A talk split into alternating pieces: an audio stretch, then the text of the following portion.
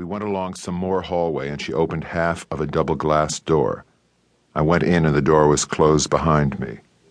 It was so dark in there that at first I couldn't see anything but the outdoor light coming through thick bushes and screens. Then I saw that the room was a sort of sun porch that had been allowed to get completely overgrown outside.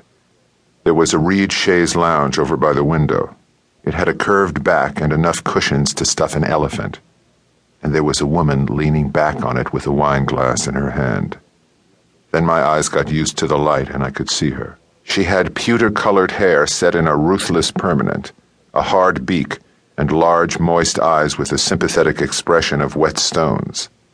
She let me stand while she finished the port in her glass and put the glass down on the table and filled it again. Then she spoke. Her voice had a hard baritone quality and sounded as if it didn't want any nonsense. Sit down, Mr. Marlowe.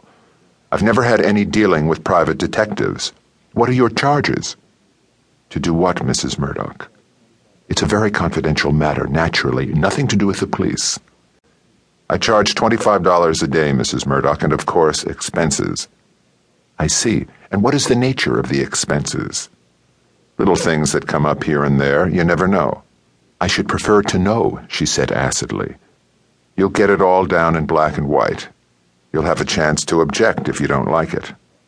And how much retainer would you expect? From people in your position, Mrs. Murdoch, I don't necessarily have to have a retainer. She laughed suddenly and then she belched. My asthma, she said carelessly. I drink this wine as medicine. That's why I'm not offering you any. Here's the situation. Something of considerable value has been stolen from me. I want it back, but I want more than that. I don't want anybody arrested. The thief happens to be a member of my family by marriage, my daughter in law. I have a damn fool of a son, but I'm very fond of him.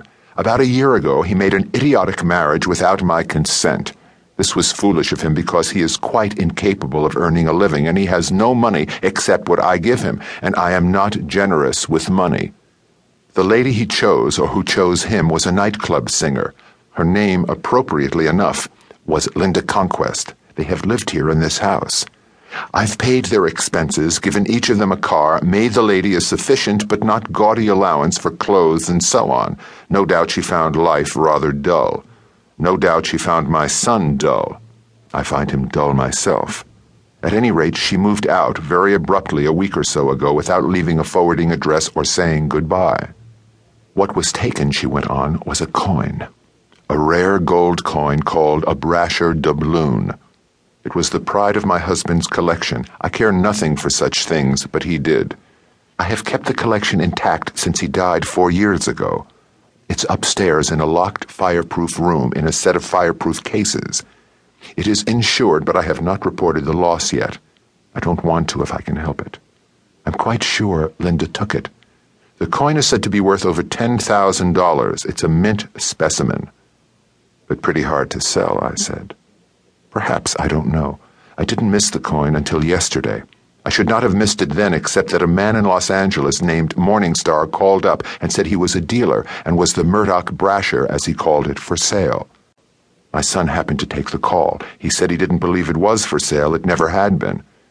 My son reported the conversation to Miss Davis, who reported it to me. I had her call the man back. I was faintly curious. Why were you curious, Mrs. Murdoch? I asked just to be saying something.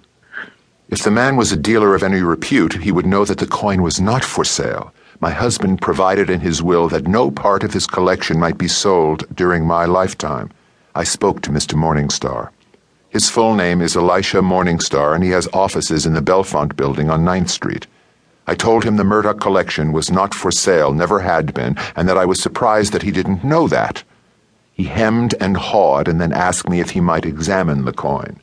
I said, Certainly not. He thanked me rather dryly and hung up.